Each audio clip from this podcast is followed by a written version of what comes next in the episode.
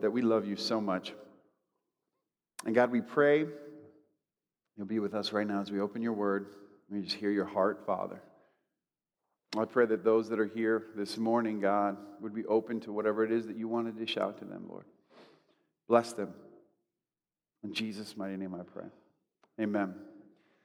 We started last week a series on uh, called Cringe, tough things that Jesus said. And uh, somebody came up to me afterwards and they said, Well, you do realize April is Easter. Are you going to do one of these sermons on Easter Sunday, like one of the really tough things that Jesus said? I said, Oh, yeah, we're going after it, man. We're just going to really just pound people home. I said, No, we'll, we'll bring the gospel message of Jesus on Easter um, a little bit softer there. But I got a lot of really good feedback, man. I always appreciate any kind of feedback. Um, but so much feedback about really jumping into some of these tough things that Jesus said. And it's not easy to hear tough things. I mean, how many like hearing something that's really, really tough to hear? I would imagine not many of us. But for some of us, we do know that we get into these places in, in, in our lives where we need to hear something. It's not about whether we want to or not. It really comes to a maturity in our life that says, but do I need to hear this? And it's a healthy practice. And we kind of opened that can of worms last week on what it meant to love your enemies. And uh, a lot of people really were ministered in examining their heart. I got a lot of great emails and text messages and all that stuff of people saying, man, it was really, really good to challenge me because I never realized how many enemies I actually did not love. It was difficult. And so the next couple weeks in April, aside from Easter, we're going to jump into these. But I do want to preface, preference it with this. This is not a judgmental type of series where, where I'm looking to come up here uh, with a baseball bat and just beat people on the head. Listen, I am thrown into this sermon as much as you are. I'm preaching to myself as much as I'm uh, communicating the Word of God together. So the way I view this, and I pray the way that you view this, is, is we're on this journey together. This isn't me versus you. This is us together before the cross. You know, before the cross, it is we, it is us, it is those powerful words. And so I pray that you'll receive those words, and I pray that you'll receive the sermon this morning uh, in that spirit. And Matthew, 20, Matthew chapter 5, it takes us down another difficult road here that we have to look at. And I got to ask a question in this room here first this morning is how many of you love board games? Okay, good. Good. That was the most hands I ever got on any questions I've ever asked here at one shot without making fun of you people. That was beautiful. but I love board games. But I love like, see, I love like the old school board games. Like, I am the king of Monopoly. Okay, you have to understand this. Like, I am the Monopoly king. Uh, uh, and, and, and, and I love the old school games. I will destroy you in Monopoly. I'm not kidding. I'm like, uh, I am like the master Monopoly guy. But one, one game we've kind of uh, resurrected was how many of you played the game Clue? before, right? Clue is awesome, right? And Clue is so much fun because, see, my kids are all at these ages now where they can all play board games, um, but their personalities. How many of you know you could play with a group of people, and if you want to know the personality of someone, man, just pull out a board game, right? Like just pull out a board game, and it never ever fails. Our board game life goes something like this: we start playing. Like let, let's just take Monopoly for an example, okay? We start playing the game, right? Now, my youngest daughter and I, we're all about the negotiation. We're trying to work deals and make stuff. We're like we're like Broadway, New York, baby. Let's make this deal happen. We're trying to do two or three deals and stuff. Uh, my daughter Bella, now she's more just like I, I just I, I'm just here. Like when is this over? Right? She's kind kind of going through that whole, whole phase there.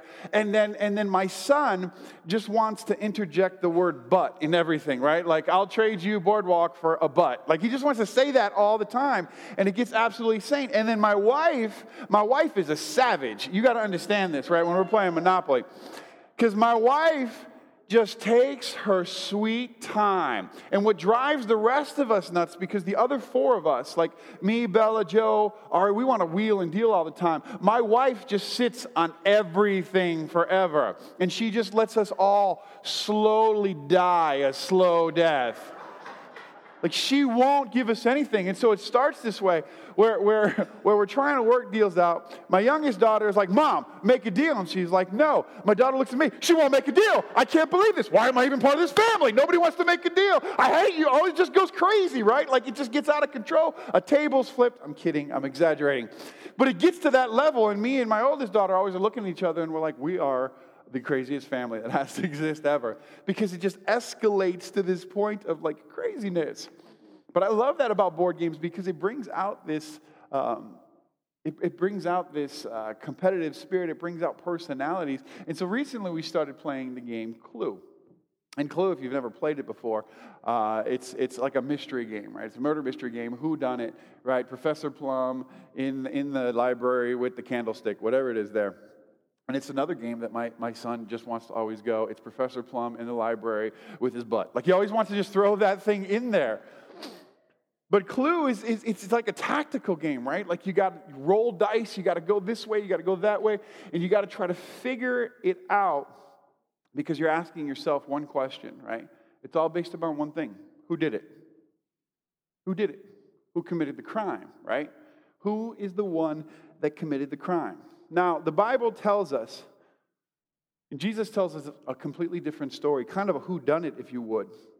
And it's like a who done it addressed by God Himself to our hearts. And it's not going to make, it's not a make believe or fictional story, but it's a very serious mystery. Our, our, verse tells us this. And, and, and just as in the name of the in, in the name of Clue, the game, there is a victim. And Paul tells the Ephesians this you were dead in your transgressions and sins. You were dead in your transgressions and sins in Ephesians 2 1.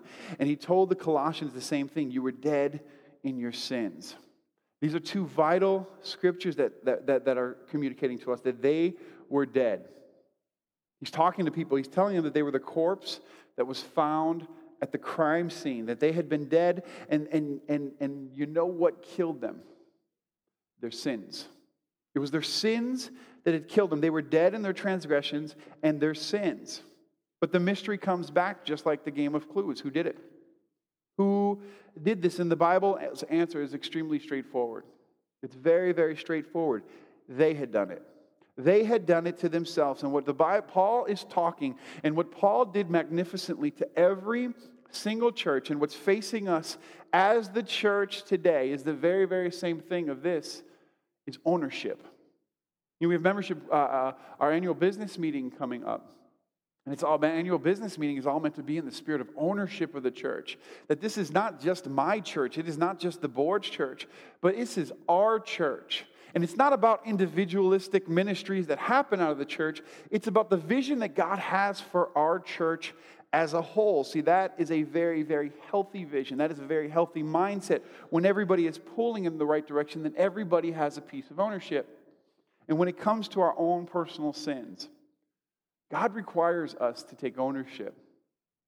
And sometimes that's not very fun. Let's look at our verse here today in Matthew chapter 5, verse 29 through 30. And he says this, if, and this is the tough saying where it comes to because maybe you, like me, have struggled with this. Now, I'm going to tell you, this is a scripture that I have studied a lot. If you don't believe me, listen. It's not even connected to my Bible anymore. That's how much I have studied this scripture. It has literally fallen out of the pages of my Bible. Because this is one that in early age I had a hard time with. I had a struggle with. He says this if your right eye causes you to sin, gouge it out and throw it away. It is better for you to lose one part of your body than for your whole body to be thrown into hell. And if your right hand causes you to sin, cut it off and throw it away. It is better for you to lose one part of your body than the whole body and go to hell. Now, many people will believe this in the preceding scriptures. It's talking about just lust. That's it, right? It's saying that if you if you lust, that just simply that's what it's talking about. But I believe there's something more to it than this. I believe it's a lot more than just lust that he's talking about. Yes, lust is in the cauldron of what Jesus is addressing, absolutely. But context is very, very important. And Jesus painted with a very big brush when he was trying to address people on their own individual thing. What he's trying to say is this it's your hand. It's your hand. It's your eye. You need to deal with it. You need to deal with this thing. And years ago, when I began reading this scripture, I decided to take it very seriously. I began to read through the Bible for myself for the first time. I began to learn what it meant to do Bible studies, not just reading through it to kind of get a notch uh, in God's good graces, but I began to reading and not knowing where to start. I looked at the book of Genesis, and it was interesting. If you begin to read the book of Genesis, it's fascinating. It became quickly one of my favorite books of the Bible, and I was fascinated by where everything had started. And I was particularly fascinated by the relationship of Cain and Abel. Now, if you don't know the relationship of Cain and Abel, they were brothers. They had a spat, um, and one killed the other, and they moved, and God had judged upon them. In Genesis 4 6 through 7, it says this The Lord said to Cain, He said, This. He said, Why are you angry? Now, why is he angry? Because both brothers were to bring a sacrifice before the Lord, right? And he accepted one's, and he, he accepted Abel's, but he did not accept Cain's for various reasons. But he's, and so God is talking to him out of this context, and he says, Why are you angry? Why is your face downcast? If you do what is right, will you not be accepted? But if you do not do what is right, sin is crouching at your door. It desires to have you, but you must master it. You see, what Cain had done was he didn't bring the very, very best before God. He brought kind of something, he knew exactly what God required as a sacrifice. He understood the scriptures. He had heard from God. He had seen his father perform. This is what God desires at a sacrifice. At that point, it was animals. But Cain decided to bring what he thought was his best. And don't we struggle with that today in here in this church? Somebody say, ouch. We don't bring what we think God wants. What we do is we bring what we want.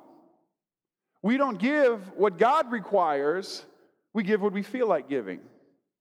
We don't serve where it's needed. What we do is we serve when we feel like it, if we feel like it. And what we do is we still struggle with the very same thing that Cain struggles with. And so, what does God tell Cain? What can we learn from it? God told Cain, You've got an anger problem. See, what I find fascinating about this story is this is Cain had come and he had brought something before God that he knew God didn't want. God didn't smite him right there. What does God do? God dialogues with Cain. And he looks at him and he says, You got an anger problem. He said, You're angry. You're not really managing this anger very, very well. You're just frustrated and you've got a problem. And what you do is you need to deal with it until you can master it. Because if you don't deal with it, look at what that verse says there sin is crouching at your door and it desires to have you. And where does this plant from? It plants from lack of ownership in our lives that we don't take ownership in what we're doing. One version says sin is crouching at the door, at your door, and that image is almost like waiting at a doctor's office. If you're waiting for that door to open for the doctor to see you, it's like that sin is waiting in that waiting room for you to just open a door to your anger, to your lust, to your flesh, whatever it may be. But it's just waiting there, and it's crouching, waiting to just destroy you, waiting to encompass you completely. And so we look and we say, well, why did God have to say that to Cain? Why tell him to deal with this anger? Well, because Cain had already shifted blame of his anger to someone else. He already began to shift the blame right off the bat. And you see, I always say this, I've said this in this church multiple times, but I say this if you do a study on the correlation between Adam and David, both of them did things that God did not desire. Both of them did things that broke covenants God had made with them.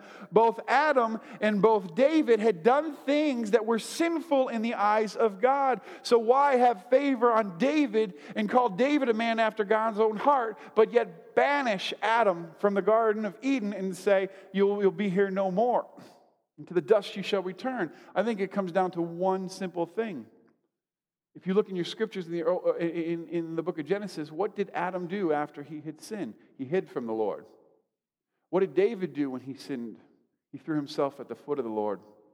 You see, David never hid. David owned. He made mistakes. He was a murderer. He was an adulterer. He had lust in his heart. He had all of these things. But what David never did was he never blamed. What is the first thing Adam did? Is this woman, right?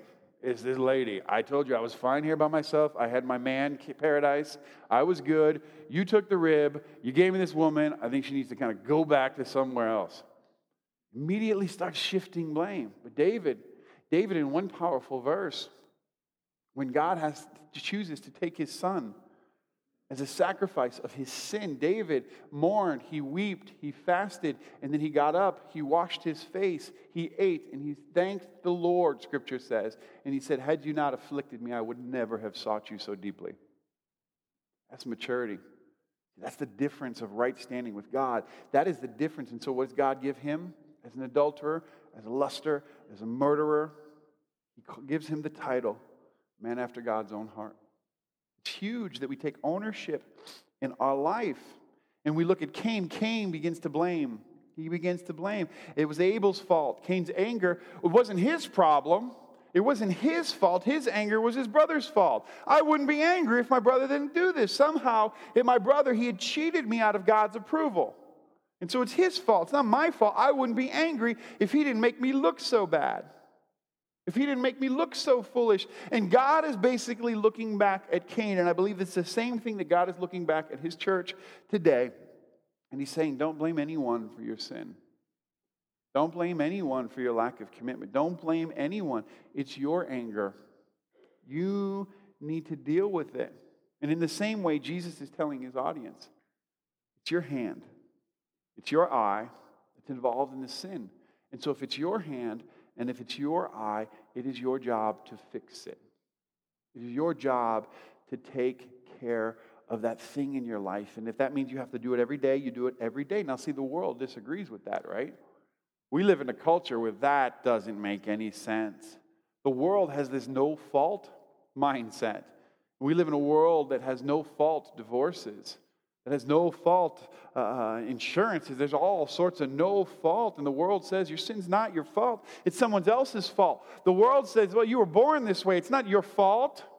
None of this is your fault. And the world always has a way of looking for excuses to remove ownership within our lives, to blame sin on someone else. I read this following poem by a pastor who had read a similar sermon like this online. And it says this it says, I went to my psych- psychiatrist to be psychoanalyzed to find out why I killed the cat and blackened my husband's eyes. He laid me on a downy couch to see what he could find. And here's what he dredged up from the subconscious mind. When I was one, my mommy hid my dolly in a trunk, and so it follows naturally that I'm always a drunk. When I was two, I saw my father kiss the maid one day, and that is why I suffer now from kleptomania. At three, I had the feeling of ambivalence toward my brothers, and so it follows naturally that I poison all of my lovers. But I am happy now. I've learned the lesson this has taught that everything I do that's wrong in me is someone else's fault. Someone else's fault. One person joked, I assume full responsibility for all, all of my actions except the ones that are other people's fault. We think like that. One of the big arguments in psychology today is called nature versus nurture. It's this mindset. In other words, does our nurture our genetic makeup? the makeup of who we are, the shape of who we are? Or is it our nurture? Is it our environment around us, how we were raised, and what influences us that we have encountered that shapes us? Is it our nature, our makeup, or is it the environment that we come from? I believe that there's, there's, there's two different ways to look at this. I think that there's uh, multiple ways. The Bible acknowledges both are true. The Bible says to us that you are a product of nature. That you are a product, you're affected by your genetics, your size, your shape, the color of your skin, your abilities. They're all influenced by our genes. They're very much influenced, and they shape how we respond to the world that we know it and how we respond to our life's experiences. But you're also shaped by your nurture, by the, by the types of parents you had, where you went to school, who you had for friends, how people treated you as you, growed up, as you grew up. These are all things that begin to shape us. And so, nature and nurture, they're both true.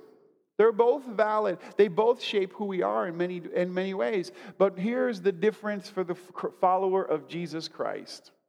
And this is where we cringe when we stand before God when you and I stand before God, I promise you one thing study your Bible if you don't believe me, that God is not going to ask you about your genetic makeup. He's just not. He's not going to ask you about who or what influenced your life. Well, what situation were you in? All God is going to ask you is, is what choices did you make? What are the choices that you make? He'll not allow us to try to shift blame. We cannot think that we can stand before God and go, but you don't understand. I had this type of father, and life was very, very difficult. Uh-uh. You don't understand. And we can put it as deep as we want to go, church. We can say, You don't understand. I was abused. I was this. I was beaten. I was all of those things. But at the very end of the day, some of the tough things, toughest things that Jesus said is, What choices did you make? Not in spite of the situations. And we will all be judged according to those choices. We will all stand before the throne room of judgment, and we will be judged according to those. Now, the Bible speaks on so many different theological struggles. There are different ones. And one, uh, one, one struggle is, is uh, the Bible teaches that we'll be judged as believers because of our sins. We'll be judged uh, as believers. But yet, John the Baptist came, and John the Baptist had declared that Jesus came to take away the sins of the world. So, in theological circles, you'll hear people saying, well, it's not necessarily uh, the sin has been taken away once we accept Jesus, that we do understand that those sins are taken away. And the Bible gives validity that we'll look through that talks about we cannot just continually sin and sin and sin. But the struggle that comes in is, is for me, is if Jesus came to take away the sins of the world. John, John the Baptist proclaimed that he comes to take the sins of the world. Are we being judged on our sins or are we being judged on our effectiveness for Christ? We must take that very seriously. Listen to me, we take it very seriously the things that our lives that cause us to stumble before God, that remove us from His plan because sin is so in there. We are to give our best, as the statement of Jesus indicates here, in order to get our lives uh, uh, to a place where we don't fail before Him. This is what I believe is the heart of it. So, when psychologists and sociologists embrace the idea that people can help themselves, they not only show that they don't have a clue, Get it? Clue from the game earlier? Never mind. But what they get is this what they miss is that they also end up embracing many heresies, many old heresies in the book. If you look at a woman caught in adultery, a woman might say, I couldn't help myself. We just fell in love. We're destined to be together. The man with, with pornography on his computer might say, I couldn't help myself. That's just the way I'm wired. A homosexual might say, I can't help myself. I was just born this way. And God says, I don't think so. You weren't born that way, and you weren't wired that way. My wife will tell you that's one of the things that gets kind of a cringe in my in my back here. I think when we go, oh, I'm just not wired that way. I believe this, and you can believe what you want. This isn't a make or break thing. But when we put ourselves in this position, we go, that's just not how I'm wired. I believe that that translates into I refuse to change. I refuse to change. I don't know about you. I'm constantly growing, and until the day that I stand before the Lord, I'm not complete. That's not done with me. Good Lord, I look at myself, and at least I hope He's not done with me.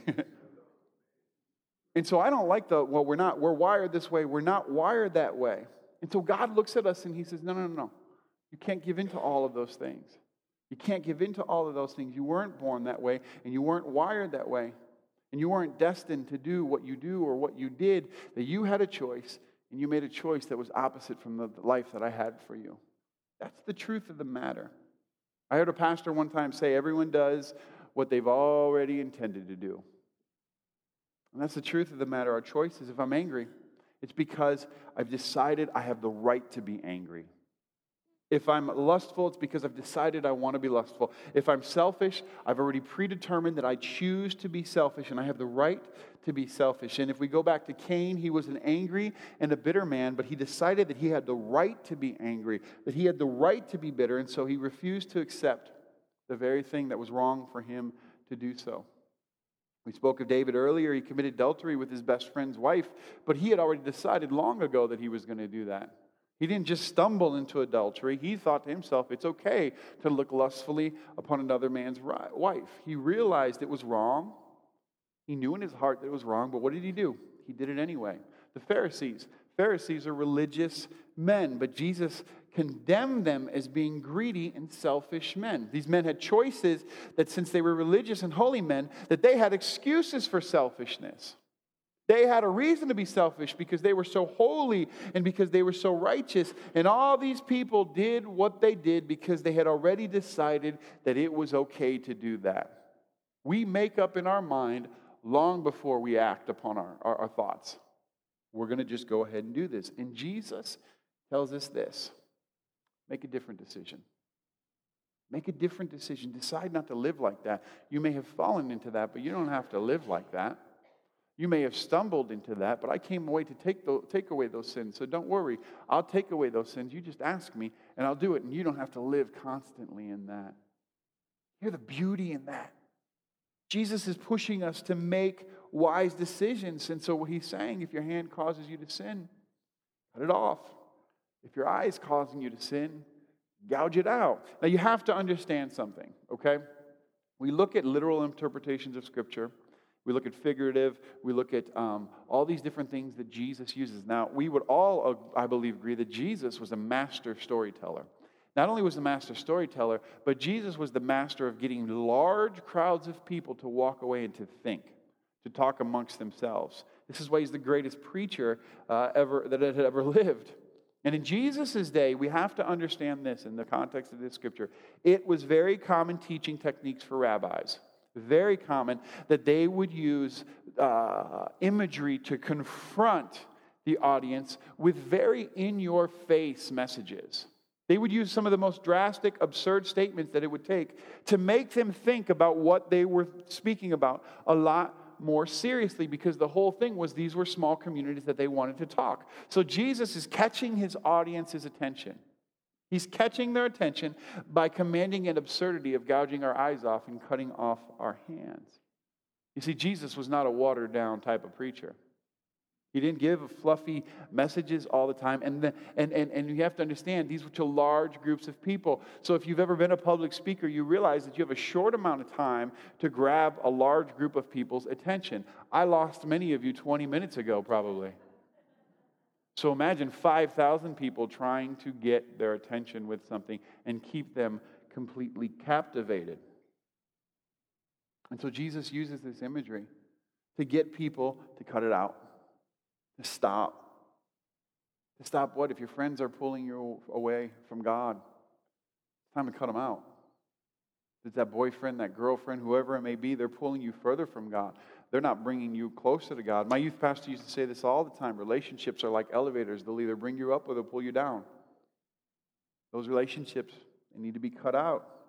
If your activities, your extracurricular activities, that they're causing you to sin, cut them out. If they're not God honoring activities, they're nothing that brings life to you, but they're just uh, uh, kind of saturated in death, it's time to cut them out. If you're looking at things on the internet you know you shouldn't be looking to you, looking at, It's time to cut it out. If you're reading things that only make you bitter and angry and from your life spews bitter and angriness, it's time to cut those things out. If you find yourself when it's just you and God alone, and you know a good part of your life is having conversations that are not good conversations to have, they are gossip filled, tearing people down in your life.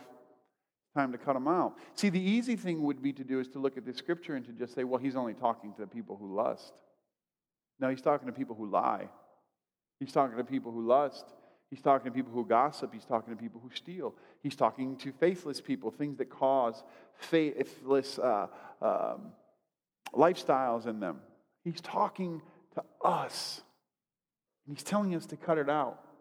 He's begging us to make a different decision because if you're making bad decisions, if you're making bad choices that drag you away from God, if you yourself, you find yourself making excuses for bad behavior, you can very well end up on the wrong side of heaven. Because all of those bad decisions end up pulling you further and further from God. And let me tell you something this morning God doesn't want that. God doesn't want that. Essentially, people who hide themselves behind excuses and they shift blame to others for their own sins, they begin building walls between themselves and God. Higher and higher and higher walls. Many years ago, I went through this uh, phase where I said, you know what, I'm just going to be honest when I get in conversations with close friends about my weaknesses. I'm just going to be totally free. I'm going to uh, really just come open about like character flaws when we're talking because sometimes we get in conversations and we want to puff ourselves up that we're the best this and the best that. And I started just doing light things. Look, where people would go, "Oh, I do this and this and that," and I would just look and I'd go, "You know what? I'm really bad at that." I always felt the need and kind of the rat race of stuff to be uh, that person who would go, Well, I'm, I'm super organized. Oh, me too. I, I, I label every piece of sliced cheese individually just to know what day I need to eat. Like, we just do these ridiculous things, right? It's, it's, my daughter calls it this. Um, there's a saying out there. It's a great saying. If you know someone in life who always has to one up you, my daughter, I don't know if she made this up. You know, she's my daughter. She made it up. But uh, she calls that person extra. Like they got to have an extra story, an extra comment over you. And she's always like, oh, this person, dad, this friend of mine in school, they're extra. Like I say I did this, and like, well, I did this too. And eventually the conversation goes fuller and fuller, and that person you're talking to just created the moon, right? Like it just gets so crazy that way. And we do that. And I started going, you know what? I'm going to stop doing that. And around my circle of friends, they would go like, "Oh yeah, I'm the best father in the world." Like, you know, I bought Disneyland for my son. I mean, I gave it back because that's too much, but I did that. And I would go like, you know what? I don't, I don't really buy my kids everything that they want. We don't really do all these super, super extravagant things because you know what? I just want my kids to learn to earn some stuff. And then there would be things where people would go, "Oh, I'm so this, I'm so that," and I'd go, "I'm not really good at that." And it was this series, this season in my life where I started feeling so liberated. You know why? I was honest with myself. And the more I was honest with myself, the more easier it became for me to be honest with God. And so the things that I needed to cut out of my life, with very select people, my wife being one of them, I could look at her and just go, you know what? I'm not good at that. I'm struggling with that. I'm terrible with that. That's a sin that needs to be eradicated in my life. Didn't mean it went away right away. Didn't mean that it was eradicated completely, but I wouldn't lie to her about it. Well, I'm doing all these things, and God knows how much I'm serving and all of those stuff. No. What it is at the center of it all is Jesus is asking us to take ownership, but he's really asking us to grab a spirit of David. And listen to me, if you don't remember anything I say this morning, at least just be honest with God. If you can't be honest with anyone in this world, if you want a healthy, healthy piece of homework in your life, promise this day forward, God, when it's just you and me, I'm always going to be honest with you. And when you're honest with Him, you're able to be in that lifestyle, that thing that you're struggling with, and tell Him, listen, God, I'm doing this. I don't know when I can stop doing this. I'm addicted to this. I don't know when I can stop being addicted to this. But what I want you to know is this I hate this. Why? Because you hate this. And so I hate it. And I need your help to overcome it. And when do you stop saying that? When you have overcome. When God has given you the strength to overcome. Now, some of this stuff might be heavy and deep and downright scary. I want to tell you something, church. There's good news. The good news is Hebrews. Those scriptures that we had read uh, in Hebrews, it says this: If we keep on sinning after we've received the knowledge of the truth, no sacrifice for sin is left, but only a fearful expectation of judgment and of raging fire that will consume the enemies of God. And those are scary scriptures that we look at. Man, if we don't cut it out, we have a really, really bad eternity in a place called hell. It's in the Bible, it talks about it. But the good news is this, and this is why I encourage you to be honest before God, is we have to understand against, again in Scripture, context is always key. And, and the Hebrews, they were deliberately deciding to keep on sinning. There was no, when Paul talks there and he goes, What are we going to just keep on sinning? We're just going to keep doing this whole thing? You're just going to keep thinking that grace is enough and you don't, uh, you don't need to, to change from your ways? No, no, no, no, no. God always calls us to participate, just as he called Cain to participate in a conversation. And even though Jesus came to take away the sins of the world, he still calls us to participate in taking responsibility for our, our, our actions. And listen to me, everyone in this room, we can all say this God is calling all of us to cut something out. I promise you, if we're being truthfully honest with God, everybody in this room, myself included, the leaders, everybody, God is calling us to cut something out. Something out that's not pleasing to him. In the book of Romans, Paul tells the Christians that, they're, they're, that, that God loves us so much that he loves forgiving us of our sins. Like he loves to do that. Think about that. He loves to forgive us of our sins. He loves to show his grace. He loves to show his kindness. It is his pleasure, scripture says, to cleanse us from our sins. He goes on to write this What shall then we say? Shall we go on sinning so that grace may increase? In other words, in other words, if God gets so much pleasure out of forgiving us, why don't we sin a lot and make him really happy? Why are you sinning? God apparently enjoys this. He no, no, no. Paul comes back and says that by no means. We die to sin. How can we live in it any longer? Or do you not know that all of us who are baptized into Christ were baptized unto his death? We were therefore buried with him through baptism and death, in order that just as Christ was raised from the dead through his glory the Father, that we may live a what? New life. God wants us at the end of the day to live a new life. And sometimes we have to live a new life for quite some many days in a row. God, I know that this grieves your heart, but I don't want to do this. God, I own this. One of the things I'm teaching my son, eight years old right now, is you take responsibility for your actions. Yeah, but my sisters didn't do this, blah, blah, blah. Yeah, but mom wouldn't trade me boardwalk for, you know, this whole thing, so I flipped the whole table. No, no, no, this is your fault. This is nobody else's fault. You chose to respond in this inappropriate way. And so we do those things. The point is, God has called us. God called us to change our lives so that we can live holy, devoted lives unto Him. And we can't do that if we don't cut these things out of our life, church. The beauty of it is He loves to help us with that. Do you understand that this morning? He loves to help us with that. When we first became Christians, God washed away our sins when we believed, when we repented, when we confessed that Jesus is Lord, and were buried in the waters uh, of baptism so that our, could, uh, our sins could be cleansed. But even after we became Christians, how many of you know this? We're still messed up. How many of you know? Look at someone and say, You're messed up. I'm kidding. Don't, don't, don't, don't. But this isn't a magic pill. It doesn't mean when you become a Christian, you don't sin anymore. No, we still sin. And we still need that grace. We still need his covering upon us.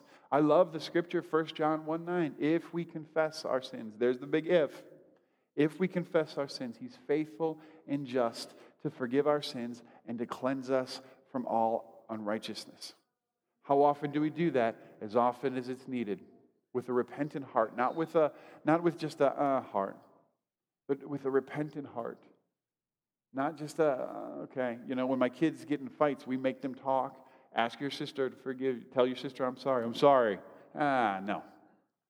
Tell your brother you're sorry you said that. No, Joe, I'm sorry. I'm sorry I did that. Okay, can I just leave now? That's not repentant. And here's the thing is, is just as God knows that secret sins of our heart, He knows. He knows a weak repentance one that truly doesn't mean anything. But God's promise is to cleanse us from all unrighteousness. And I don't know about you, but I'm so thankful for that.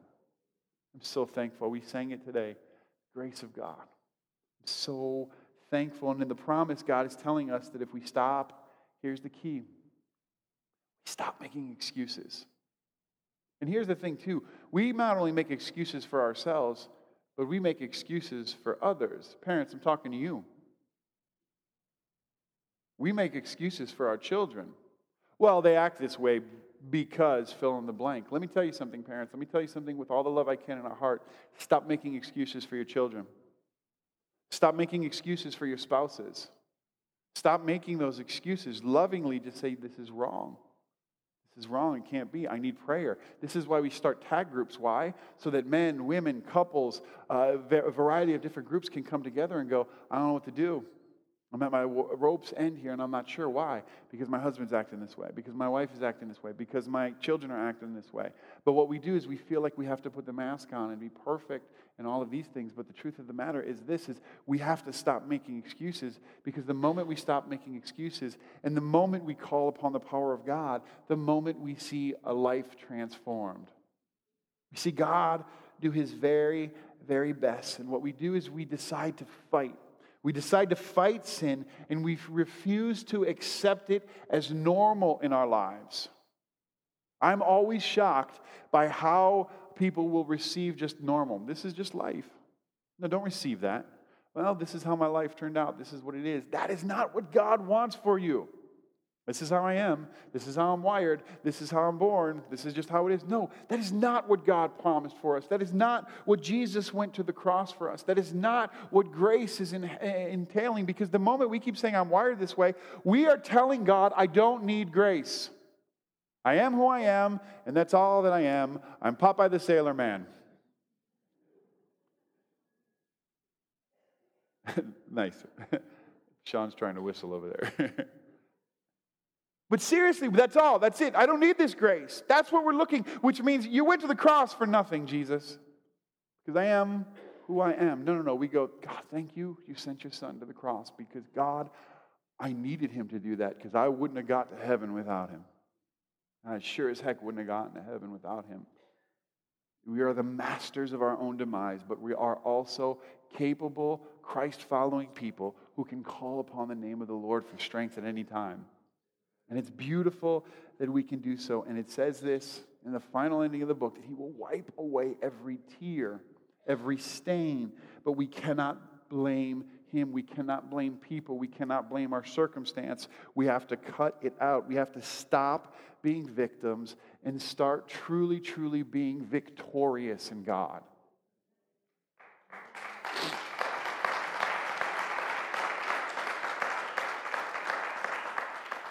I'm going to call the worship team up right now, and I'm going to ask the ushers if they can begin to pass the offering. I want to thank you for your giving constantly towards what God's doing. We're going to hear a little bit more about that in our business meeting once we dismiss.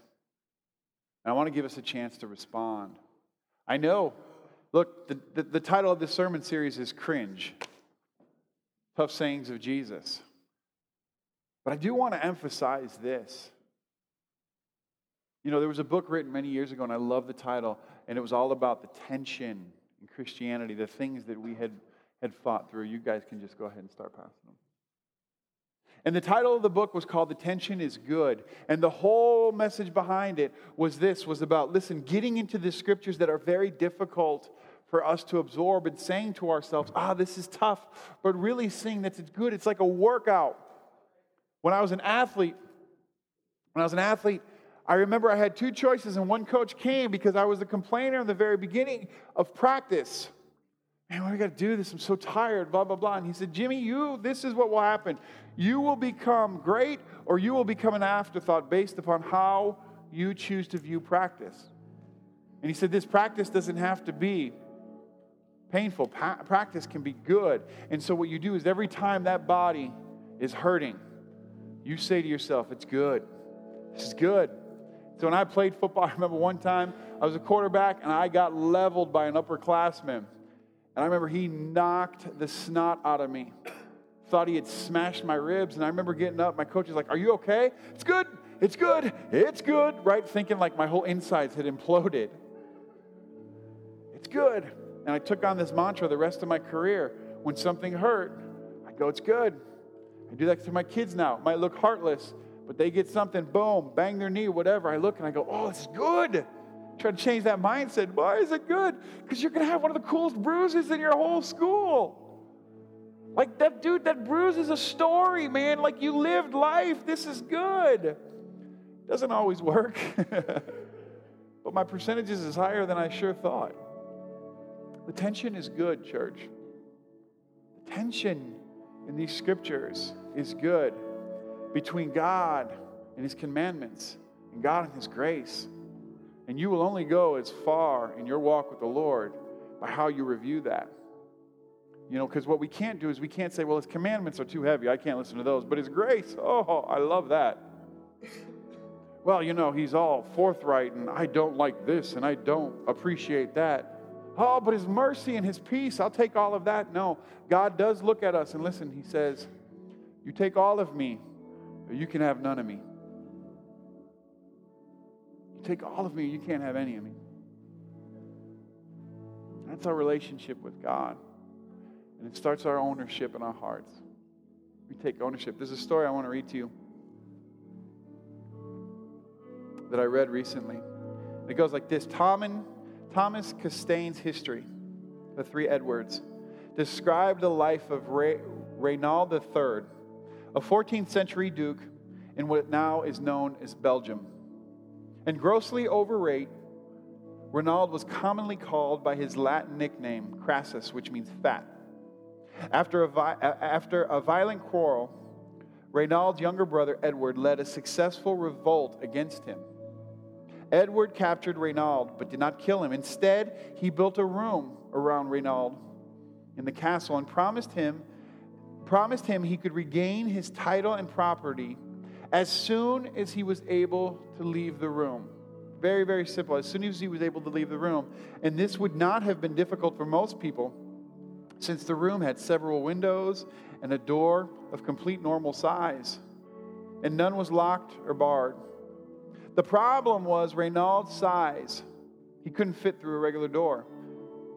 To regain his freedom, he needs to lose weight. But Edward knew his older brother, and each day He sent a variety of delicious foods, the best of the best. Every day he wheeled before Reynald on a cart the tastiest foods, the most uh, decadent desserts. But instead of dieting his way out of his prison, Reynald grew fatter from the food. And when Duke Edward was accused of cruelty, of imprisoning his own brother, he had a ready answer, a very simple answer. He said, My brother is not a prisoner. Our brother is not a prisoner. He may leave when he so wills. Reynald stayed in that room for 10 years and was not released until after his brother Edward had died in battle. But by then, his health had become so ruined that he died within a year of his brother's death. And history goes down to say that he was a prisoner of his own appetite, a prisoner of his own sin, a prisoner of his own overindulgence, not taking responsibility and saying, I know the way out. I know the way out. I'm not being held. Listen, let me tell you this this morning, church. You are not a prisoner of your own sin. You are not. You know the way out, and it is at the foot of Jesus. And however many times you have to go to the foot of that cross, man, you beeline it to the foot of that cross. Because why? You are not like him. You are not trapped. You don't have to be locked into whatever it is that you are struggling with, but you can be set free by the blood of Jesus. Stand with me this morning if you would. Some of you in here, honestly, the altar should probably be full with all of us this morning. Let's be real. But I want to tell you right now, and I want to address it in the room the enemy is telling you, don't you dare take a step forward because everybody in this room will judge you. No one has a right to judge anyone. But what I want to do is give you the next several minutes just an opportunity to step before the Lord and to just leave whatever it is that sin that you need to, you know you need to cut it out. You know you need to cut it out of your life. You know you need to just take it out and you need to leave it.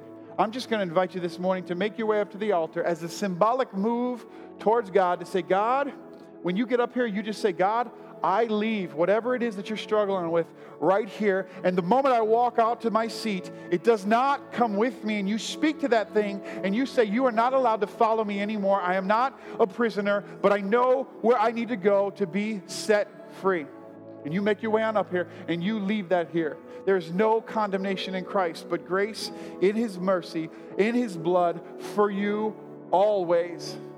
So don't wait a moment. Don't give in to the enemy's lie to just say, don't make your way on up there. You don't need to. He's not talking to you, he's talking to someone else.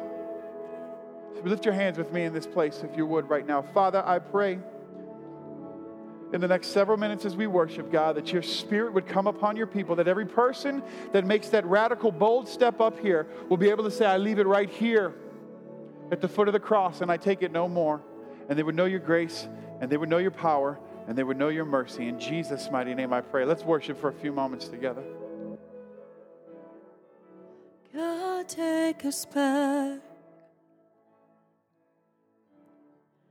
The place we began. The simple pursuit of nothing but you. The innocence of a heart in your hands. Oh God, take us back. Oh God, take us back to an unswerving faith in the power of your name.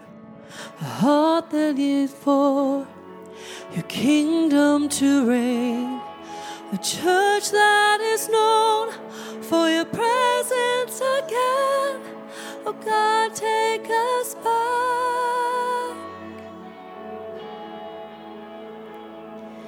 Nothing and no one comes close to you.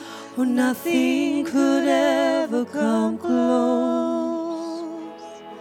Oh, nothing and no one, it's you and you only. Oh, nothing could ever come close. Jesus, keep our hearts real and keep your grace close. You're bringing us back. Us